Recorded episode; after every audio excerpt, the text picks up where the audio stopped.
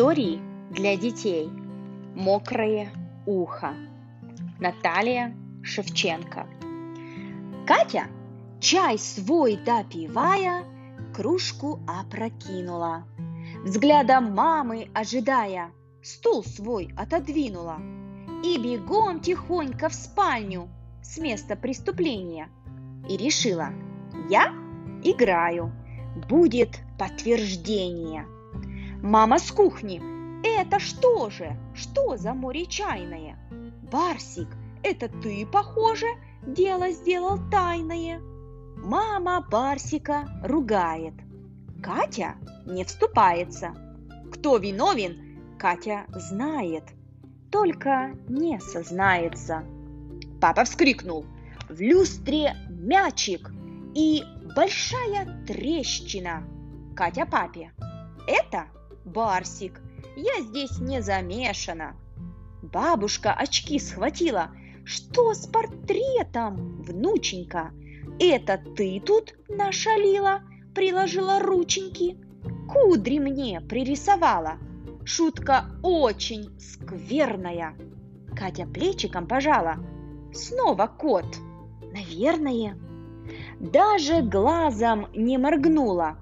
Барсик же мурлыкает. Ходит, шепчет, обманула, носом в Катю тыкает. Папа ж так сказал. Бог знает, все дела случайные.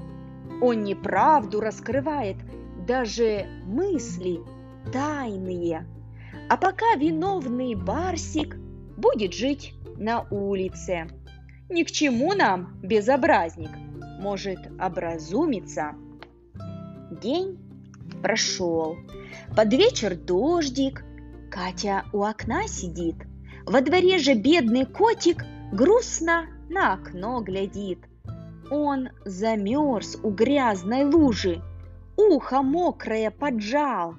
Да, такого от Катюши он никак не ожидал. Тяжко Кате, совесть судит, за нее страдает кот – Вдруг он носик свой простудит, а ее накажет Бог.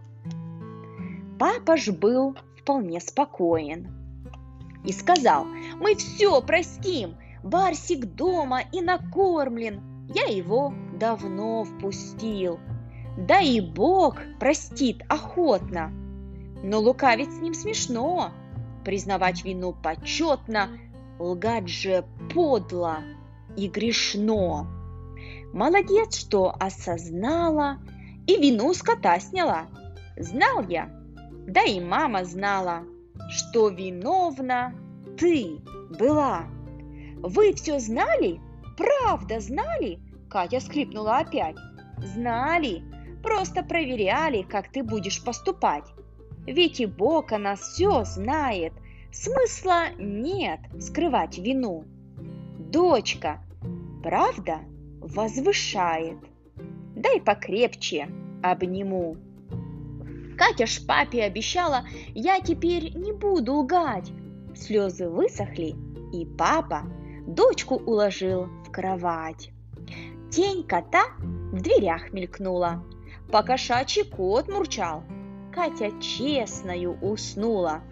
Я не зря под дождь попала.